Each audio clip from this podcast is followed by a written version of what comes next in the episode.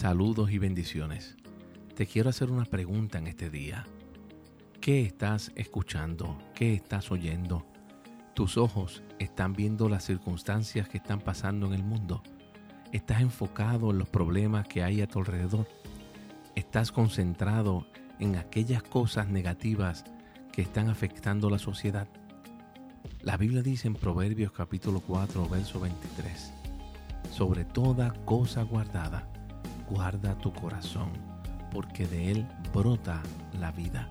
Hay otra versión que dice, cuida tu mente más que nada en el mundo, porque ella es fuente de vida. Hay otra que dice lo siguiente, ante todo, cuida tus pensamientos, porque ellos, escucha bien, controlan tu vida. Lo que estés pensando, en lo que estés enfocado, eso va a controlar tus acciones.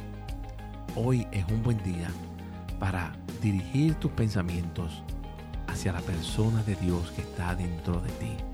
Porque de esa manera tus pensamientos se van a mantener limpios y puros para que tus acciones puedan ir de acuerdo a quien tú eres.